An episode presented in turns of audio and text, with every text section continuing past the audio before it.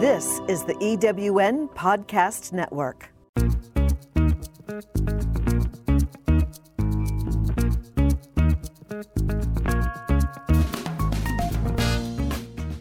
Welcome to Late Boomers, our podcast guide to creating your third act with style, power, and impact. Hi, I'm Kathy Worthington. And I'm Mary Elkins. Join us as we bring you conversations with successful entrepreneurs, entertainers, and people with vision who are making a difference in the world. Everyone has a story, and we'll take you along for the ride on each interview, recounting the journey our guests have taken to get where they are, inspiring you to create your own path to success. Let's get started.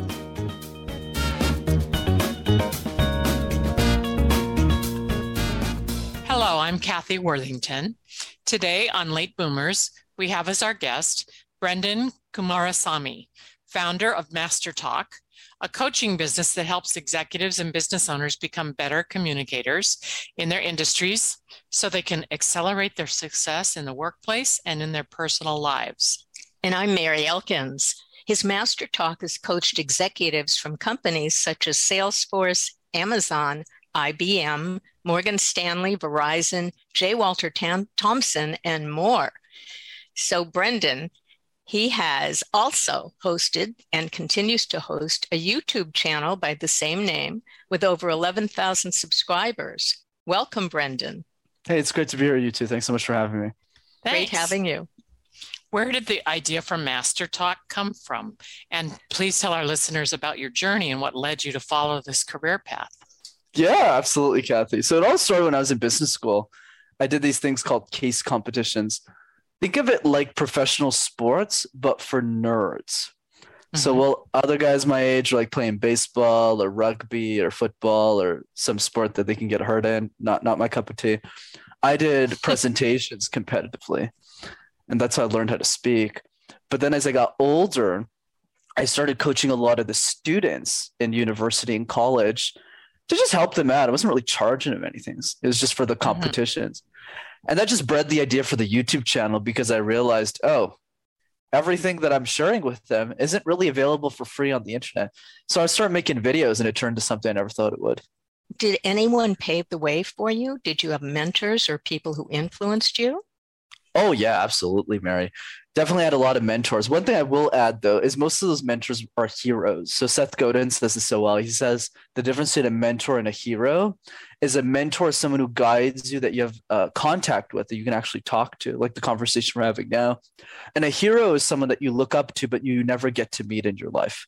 So because I didn't really have a lot of money growing up, most of my mentors were heroes. Like I, I couldn't really talk to Drake. No, I'm kidding. Uh, mm-hmm. But you know, I could Drake. Yeah, I couldn't talk to let's say Bill Gates or something. But in terms of mentors, yes, absolutely. Like my business partner, you know, the guy that I that entered a, in a different name on this podcast. So he he's the one who helped me build up the business and monetize what I was sharing on YouTube. Wow. Oh, good. Nice to have a partner like that that helps. Oh yeah. And what would you say is the most important aspect of effective communication? Yeah, I would say the most important one, Kathy, is finding the motivation to take it seriously. Because a lot of us, when we think of communication, we go, yeah, well, I can talk, so I guess I can communicate, right? Whereas mm-hmm. my perspective has always been this question, right? How would our life change if we became exceptional communicators? Because it's so much more than just doing well in the boardroom. Obviously, a lot of my clients are executives, but I would say in the context of the show, it's more about all of us because communication is every moment of our life. It's the way that we talk to our family. It's the way that we argue with our family. It's the way that we order food at a restaurant. It's the way that we meet strangers when we travel. And that's really the way that I see it. So, communication is about how do we improve every moment of our life so we can lead a more fulfilling life. I love that. And wow. it's, I guess, the communication with yourself as well. So you believe it. Absolutely. And can you elaborate a little bit more on that? On the effective communication? Like, what would you coach about that? For sure, Kathy. So, effective communication, in my eyes, just means we're juggling 18 balls at the same time, which of course isn't easy, right? Because one of those balls is eye contact, one of those balls is smiling, one of those balls is not saying um, uh, blah, blah, right? So, you got all mm-hmm. these So the trick is we need to juggle one ball at a time. Like in the same way, when both of you started this podcast, you probably talked over each other a lot, and then over time you kind of developed a chemistry and you got better together. Right. Mm-hmm. Yeah, so it's the true. same thing with effective communication. What is the first ball that we need to learn how to juggle? For me, it's the motivation question. How would your life change if you're an exceptional communicator? Reflect on that question. So you have the motivation to do the rest.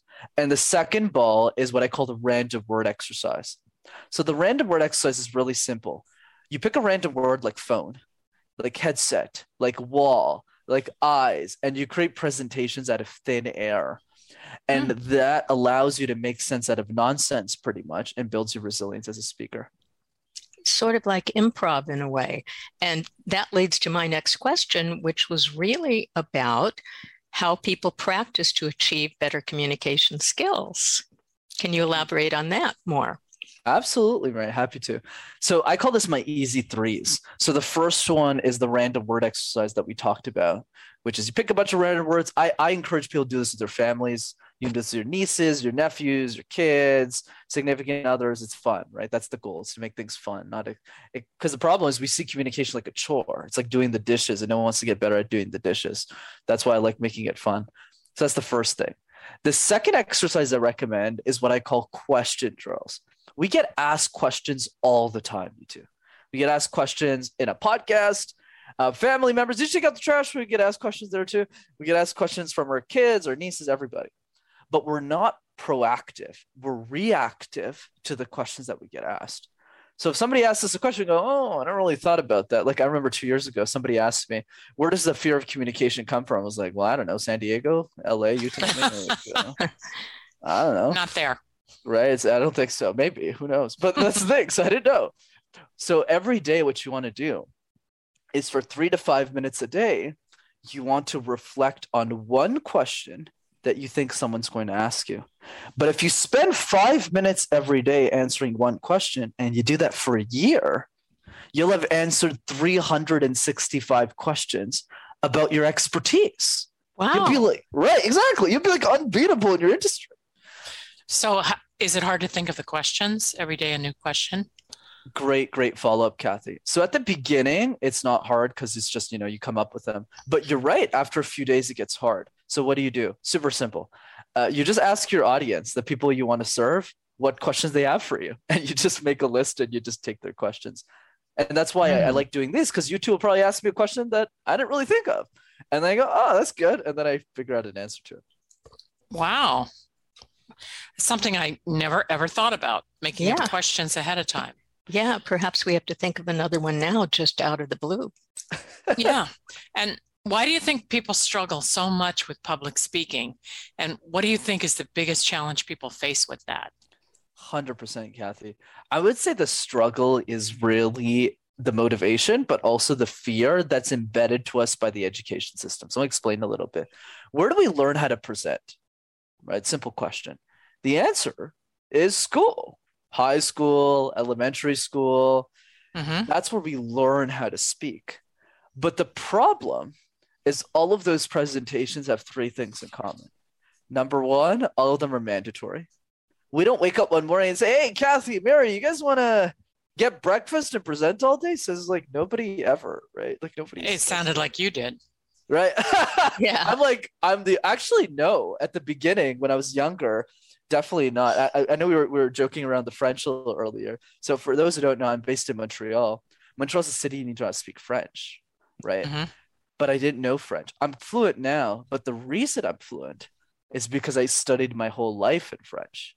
So that sounds cool, but it wasn't cool at all because I was presenting a language I didn't know. Mhm. A lot of us are uncomfortable presenting. I was presenting a language I didn't know. So when I was in first grade, I was like, uh, bonjour. And that was my life right, as a kid. So so yes, I, I was actually one of the kids who didn't like it. I also have a crooked left arm. So Mhm. because of a surgery I had when I was younger. So yeah, I, I sucked too. But, but anyways. the- so the- you got bullied. a little not, you know, normally I would say yes to the question, but because I'm Canadian, the answer actually ended up not as much as you'd think. Mhm. Because because the Canadian kids were really nice. I think I probably got bullied once or twice in my life. But never. Uh, it was never a consi- If I was American, I probably got bullied a little bit more. I'll be honest, but yeah, but but back to this thing. Right. What do you think is the biggest challenge that people face with public speaking? Right. So so going back to the the analogy we talked about. So all the presentations are mandatory, right? Right. But, but there's two other pieces as well. Every presentation is different.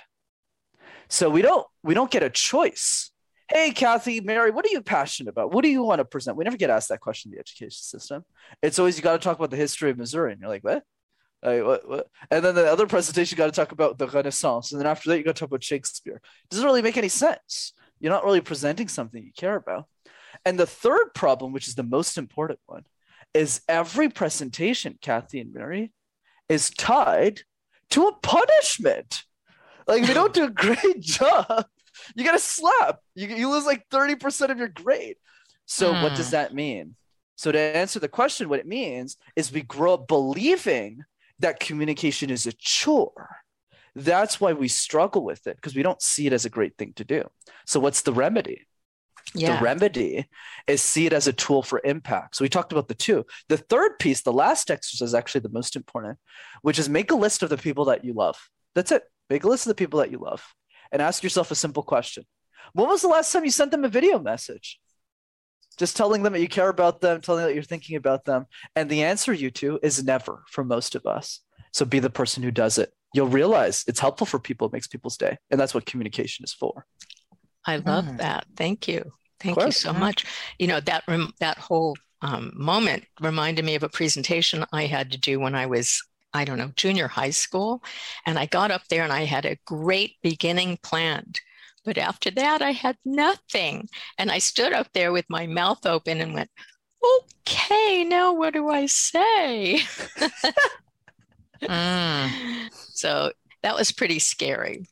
Um, and on a similar note, do you have advice for the introverts among us in a business setting or, say, at a dinner with strangers or even on a first date? I love that. Absolutely, Mary. So, what I would say for introverts is understand your strengths because a lot of people who are introverted don't actually know their strengths. And it surprised me over the years because introverts generally think that they're not great communicators, which isn't true. A lot of the best communicators on the planet are actually introverted. Like, think about it, you two. Is everyone in theater really extroverted? All of them? No. Like, that wouldn't make sense, statistically, anyways. So, what's the key? The key is introverts do three things much better than an extrovert can. And trust me, I'm an expert, so take my word for it. Uh, as you probably guessed from hearing me talk. So, so all right. So there's three things that introverts do better than me that I had to learn. It took me many years, but they learned in seconds. Very good at pausing. Introverts are really good at taking a beat because they're comfortable in silence because they speak less. Whereas me, I'm a talker, as you can tell, I'm master talker, right? So I'm always talking, talking, talking on podcasts. So whenever I'm at a bar, I'm at a party and there's a space, it bothers me. I go like, oh, like what's your favorite color? Like let's just keep talking. So that's the 1st Mhm. problem. Introverts can learn that in a few seconds. Second piece that introverts do well, very good at listening. Very, very good. Once again, I yap all the time. So because I yap, I'm not listening. Whereas introverts, exceptional at listening because they spend less time talking. So they're able to adapt the message more effectively. The third one that's not known is that introverts are actually a lot more accessible as speakers. So what does that mean? That means that let's say we take somebody like Gary Vaynerchuk, right? The CEO of VaynerMedia has a massive personal brand. So let's say we take of him. He's very controversial. That's why he's an extroverted speaker. I personally like the guy, but you either like him or you don't. There's no middle ground with him. No one's going to say, I'm indifferent towards this individual. But when we think about Brene Brown, Susan Cain, Simon Sinek, nobody says the following words I hate Brene Brown. If you say that, the cops will be after you. You can't do that. She's great. She's great. And you can't say otherwise. And that's the magic of introverts. You're just more accessible. So there you go.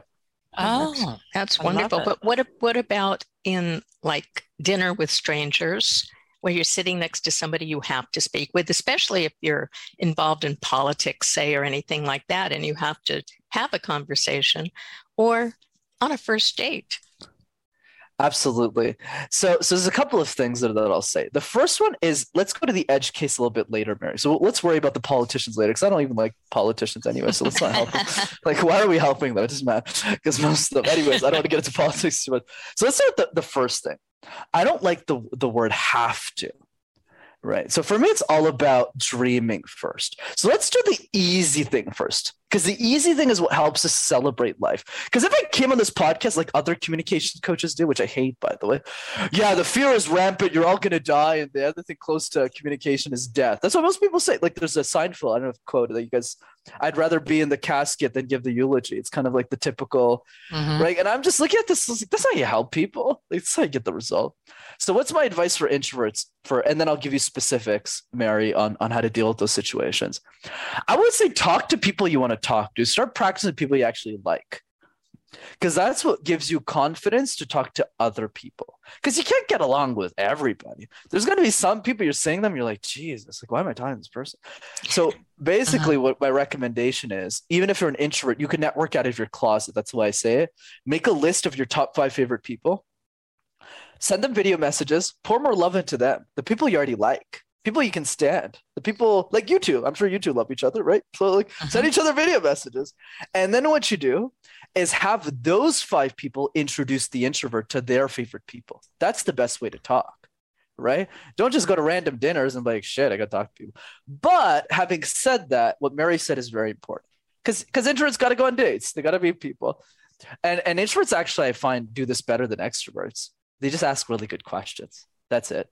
So just improve your ability to ask questions and just listen. That's it. Mm, so that'd be your first date advice too, right? Oh yeah, and it works so well because people get me talking on on uh, dates or whatever, and I just go, "Yeah, I love this person." so there you go. I know. we all know people that never stop talking, and when they leave, they say, "Oh, it's so great talking with you," but I realize I haven't said a word. Okay. Exactly. Amazing. And what would be your advice on how to present succinctly in any setting? Absolutely. So for me, clarity, Kathy, comes from in being succinct. It's just the idea of auditing what you say. So, what I always like to say is it's hard for us to be succinct in every single context, but in specific areas of life, it's easier to be succinct. Let me give you an mm-hmm. example. Mm-hmm. Mm-hmm. Let's say you have to give a presentation, a sales presentation, and you're always selling the same product. So, if you're selling that same product, there's an opportunity in that area to be more succinct because you're doing the same thing over and over again. And for us to do that, all we have to do is ask ourselves a simple question that I got from Kevin Systrom, the, founder of Instagram. And Kevin simply says this if you had to remove, if you had to remove one part about my speech, what would you remove and why? So let me repeat that one again. If you had to remove one part of my speech, one part of my, let's say, one question from this interview, uh, one answer that I gave on this podcast, which one would you remove and why? The reason why I like this question is because it forces negative feedback. Because most people, when you ask for feedback, they just go, "Oh yeah, you're great, you're great, you're a star, mm-hmm. just keep it up," right? But this question makes people think, "Oh, well, if I had to remove something, I would do this," and I did that ruthlessly with my ability to guest on podcasts. Obviously, I'm not perfect, but because I get asked this, no one's asked me my favorite colors, right? You too, like People are asking me mm. community. So I, I do the question over and over again. And I ask myself, because when I used to do it, where does the fear of communication come from? Right. The joke we talked about earlier, I used to like mm-hmm. San Diego or something. But then over time, my the quality of my ability to answer that same question increased over time because of the question drills. So that's one way you can be succinct is trying to commute the same message over and over again until only the essential remains. Ah. And asking people to remove something forces them to actually listen to what you said. Correct. I love that. And they yeah. probably haven't heard what you said. She was listening until you ask them to remove something. And then they're like, oh, I spaced out. I don't know what to do. yeah, exactly. I love that add on. That's great. Um, people are often understood in virtual settings. So, what's your advice on virtual presentations? Absolutely, Mary.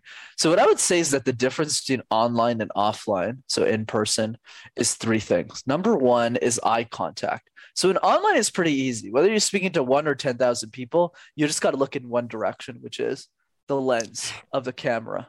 Because if you do that, whether you're looking at one or 10,000 people, it gives the illusion that you're looking at everyone at the same time. In person, though, it's different advice. You got to move your head around based on the number of people in the room so that you feel that sense of connection. You can't just look in one area the entire time. It looks really bizarre in person, but it's mm-hmm. the right mm-hmm. thing to do online. So that's one. Second is energy.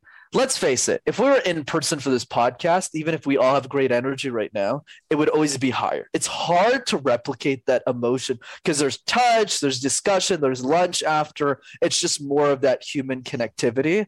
So, my advice is simply this bring more energy in person and transfer as much of that energy as possible into online. When I started podcasting, I sucked because it was really weird for me. I would like meet people like, okay, like they know everything about my life and I don't know who they are, and I have to pretend I do know them, and it's really bizarre. But then over time, as you get better at these things, you can really speak to people as if you've known them for the past 10 years. And that's the key that you you thrive towards. And then finally, number three is audience accessibility. So audience accessibility just means this. If I want feedback, let's say after I give a speech, I can just get lunch with both of you if I'm in person because we're just there. So he's like, mm-hmm. what did you mm-hmm. think of that? What would you change? Like it's very organic. But online, very difficult because the call just ends. Mm-hmm. And then everyone just disappears. So what you need to do is you need to force that interaction. So whenever you have a presentation, get on a call with somebody that you know is going to be there and bring those relationships in person. Mm. That's great. I think you've touched on why so many people hate being on Zoom. Because I I have friends like in a book group where it's preferable to be on Zoom because of COVID or whatever, or somebody's got it or whatever, and they still don't want to do it. They're like, no, I have that for business. I don't want that for a book group or I don't want that for friendship. And I think you've touched on why it is because we're not feeling, we're not feeling at all like we're in the room. How do you run meetings effectively? Or how do any of us run meetings effectively? Absolutely. I'm sure you do it. yes. With that energy. yeah. we're, we're all works in progress, right? I'm always I'm always trying to get better too. But I would say three main questions, keep things simple today. What's the goal of the meeting? What are we contributing in the meeting? And how can we communicate our ideas effectively from the contribution. So let me give you a quick example. Let me repeat that as again, actually. Mm-hmm. What is the goal of the meeting? Mm-hmm. What is my contribution to me? So why am I in the meeting? And then the third question is with that contribution in mind, how do I communicate the ideas in a way that is inspiring and adds value to people? Because you could have the right goal, you could have the right contribution, but if you communicate it like this and you don't really care, it doesn't it doesn't land in the right way. Mm-hmm let's go through these three questions. Number one, what's the goal? You'll realize when you ask yourself this question that 10% of the meetings on your calendar next week, you shouldn't be in them because you don't oh. know why the meeting is there. so I just gave 10%, True. right? So that's one. Number two, so for the other 90%, you'll ask yourself the second question. Well, well, okay, the goal's clear. Why am I in the meeting? And then you'll realize another 10% of those meetings, well, yeah, this meeting's important, but like I shouldn't be in this meeting. Like there's no point. I'll just be listening and then you cancel another 10% of the meeting. So we just saved 20% of our life. That's the second, right? Like, for awesome. example, right? Like this call, I have to be on it. Like I'm the one, like, uh, and you two have to be on it too. Like until we get in, have robots and stuff kind of doing these interviews for us. Yeah. and, then, and then the last piece is for the last 80% how do I communicate my ideas in this meeting, my contribution, why I'm there in a way that inspires and adds value? So, what that simply means is write down those key ideas, not for all of your meetings, but let's just say the most important one of the week. Let's say you got a sales call, maybe it's a hard conversation with your significant other, whatever the, the meeting is, and prepare for that one and write it out and practice those key points, and you'll do way better in meetings than like 95% of people just by doing that. I, I think, think, you just answered the thought I just had to ask you about. Um, and it's it's really about everyone in a meeting, but many female executives say they aren't heard when they present an idea. Yet when a male executive presents the same idea, they seem to be heard. So, mm. what's your advice on effective communication for everyone, which in a way you might have answered, or is there more? Definitely, Mary. I'm glad. I'm glad you prompted the follow because there is advice specifically for female executives because a lot of my clients are female executives. So the advice is a bit different. It's not really related to communication necessarily. So the first piece I'll say is always focus on what we can control, right? So all the tips that I shared, a lot of women don't do it, a lot of men don't do it. So just do it. So let's so always be the best in the boardroom, and you'll stand out in the boardroom. But there's a caveat. The caveat is remember that you are the prize. And the reason I say that, okay, and, I, and I'm very specific with what I mean as the prize, you are the person that other people want to be in your company. I'll, give you an example. Okay, I'll try and hide a few details. So I coach like a, a very senior executive at a big tech company. Let's say, I don't know, Amazon. Let's just put that company there as a placeholder. And she's very senior level. She's like the most senior black woman American in the entire company. Like she's a baller, baller, complete baller. And I'm on a call with her. Let's call her Julia, just for purposes of confidentiality. And and then I asked Julia, I go, so how's life? She's like, oh, my boss like doesn't listen to me. Uh, they, they don't take me serious. And, and she's doing all of them because she's into my program. So she's doing all the right things. And she's crushing it. Like she is just like amazing. But when, but the men leadership team is just not respecting what she's saying. And I go, you do realize, Julia, that you're the most senior executive in your department, right? And she goes, Yeah. So I go, Well, if you knock on Facebook's door, if you knock on Google's door, do you think they'll give you a job? And then Julia goes, Well, yeah, of course they will. Then I go, Exactly, because you're the prize. So start acting like the prize. All you need to be the prize is have two job offers the one that you have and the one that you get.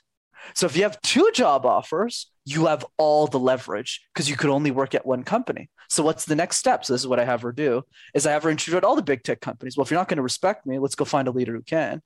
And then and then I have that woman have an interview call with once she has the offer, which she will because she's a baller, with all of the leadership team and meet them for coffee and see what their leadership style is. And then we just pick the best leader. That's it. Problem solved. Ah, that's a big ask. A lot to think about. I mean, but it's when a you're lot, the pri- a lot when for you're her the to do. Right. But that work is necessary because she's investing her most precious resource in her company and it's not her money, it's her time. So she needs to invest the right. Like for me, my whole life, that's why I give that advice to my executives. I've only had great bosses. I haven't had a hmm. shitty boss once in my career. Not once. In my in the short corporate career I had, I worked at IBM Price Waterhouse Coopers. But that wasn't an accident. Even when I was a kid, looking for jobs. I had coffees with all the senior level executives because they wanted to meet the 19 year old kid who was meeting executive. Who's this kid? So I got Mhm. many job offers. So I just picked the best leader. And every woman can do that too. It's just they don't put themselves out there. It's like the job description. That's what they need someone like me to like push them a little bit, twist their arm a little bit. But I think the point is, and I know you both hear it all the time. There's a job description. Woman sa- can do 80% of the role. And she goes, I'm not a fit. A man looks at that role and goes, I can do 40% of this and I am a fit. Mhm. So we need to change, in, even if the person isn't. So we need to change that mindset for women. How do you Yeah, do that? I was going to ask you about how women moving up the ladder, so to speak, and not the prize of the company, can you know can make themselves be heard. Ah, I'm glad you asked that question, Kathy. So obviously, being a man, it's always it, it would be great to get a woman's perspective as well on this. I'd love to hear from both of you. But my vantage point is very simple. I believe that the prize is not a title; it is a mindset. Okay. So so what I mean by that is by mindset, even someone who's really junior, because I've coached junior females on this too, is if they believe they'll become an executive in seven years, they are the prize because they're the all-star in the department. So even if somebody's at the lowest level, they're outputting 10 times more than the next employee. So basically what I encourage women to do in this situation, which is exactly what men do, it's just they don't need coaching on it because they just do it on their own because they think they're worth more than they actually are. And women always under. And by the way, I know that because I coach a lot of women, so I have to be pragmatic to both sides. So given that, what I what I get women to do, I force them essentially, is they have to interview every year for different companies. That's it hmm. Wow. because because they'll never negotiate their salary. They'll never ask for more. So I just go, let's see what the market's willing to offer. So I don't even tell them to negotiate. They're too scared to do it. So I go, go, go interview at Amazon. What are they worth? 150? Boom. And then and then she's working at 130. It's like, well, you better ask for 150 or else you're going to leave the company, right? And she goes, yeah. And then that's it. That's how we get them salary raises. So a lot of it is a true belief in your own worth. Correct. But I don't I don't make it about like kumbaya. I just have them interview. You don't have to take my word for it. I'm a dude. You don't have to listen to me when I'm coaching Julia. Go, but did you interview at Amazon today? Oh no, I didn't. But they gave you an interview, didn't they? So go and interview. You tell me what you're worth. And then she comes back. She goes, "Oh well, they offered me 180." And I was like, "Okay, well there you go." Hmm. Yeah. So, yeah. My gosh, these are some really good ideas for all of our listeners to digest and really sink their teeth into. And what would you like our listeners to have as their main takeaway from our conversation today? Absolutely, Kat. This is great, but I'm glad you asked me the women angle because a lot of people But don't. Before that, I really do want to know your favorite color. I, I think my favorite color is either blue or emerald green.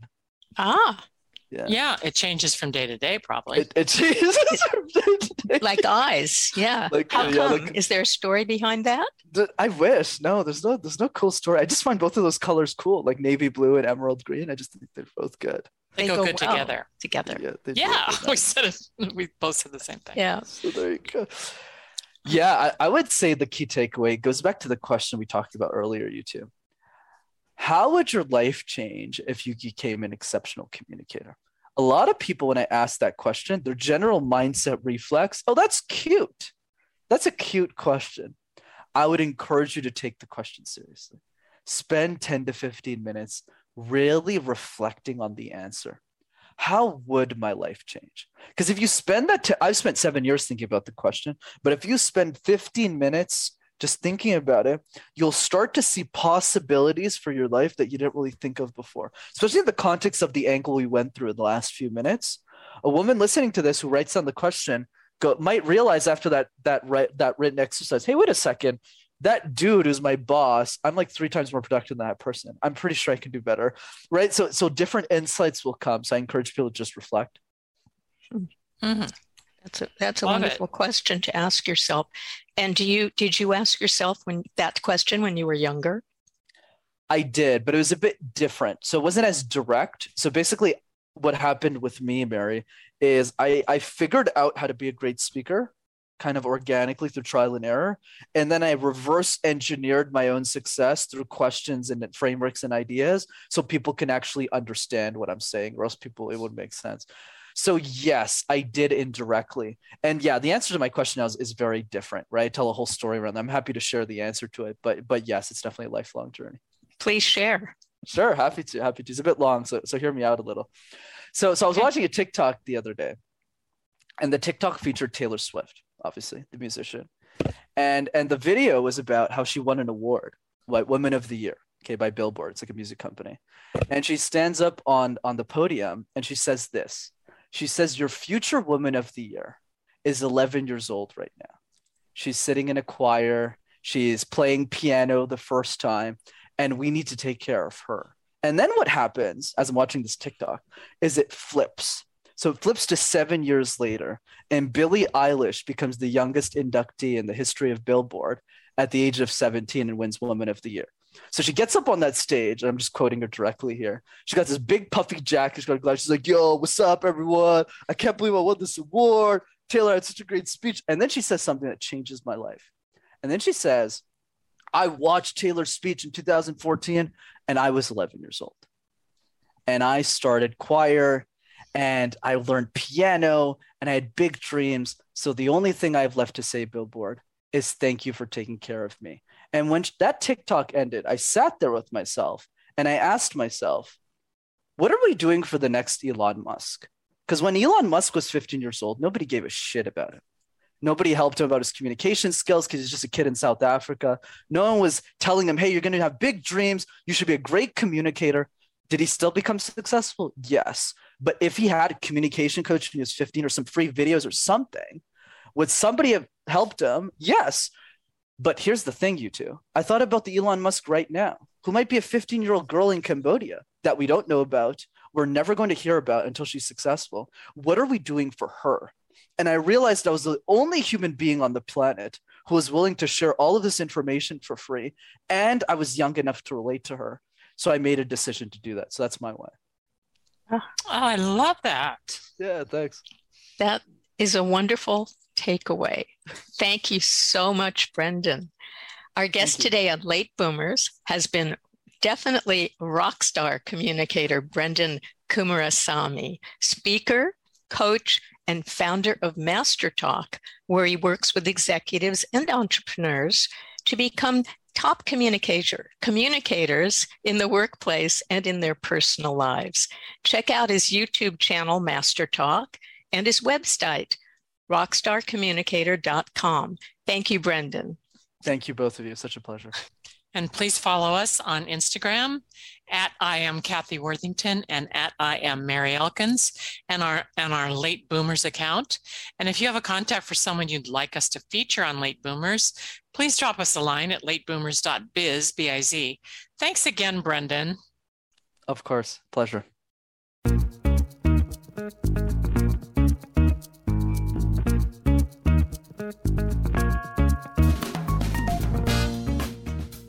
For joining us on Late Boomers, the podcast that is your guide to creating a third act with style, power, and impact.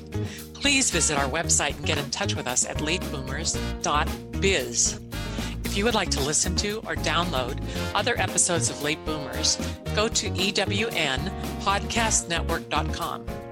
This podcast is also available on Spotify, Apple Podcast, and most other major podcast sites. We hope you make use of the wisdom you've gained here and that you enjoy a successful third act with your own style, power, and impact.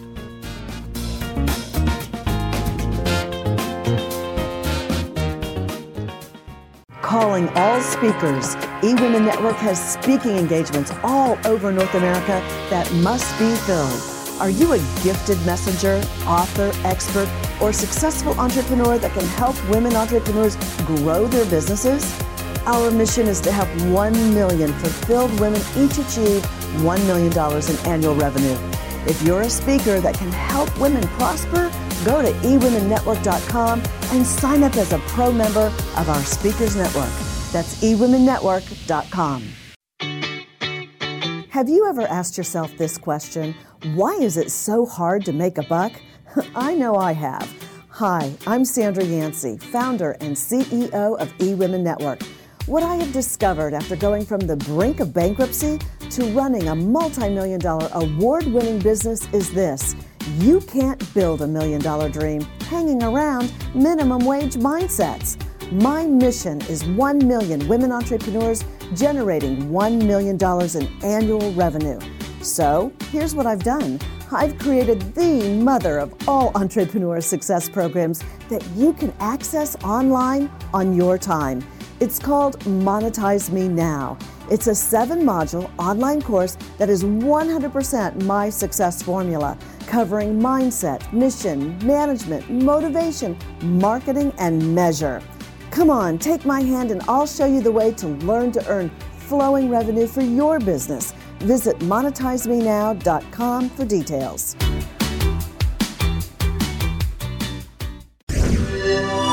Thanks for listening. This is the EWN Podcast Network.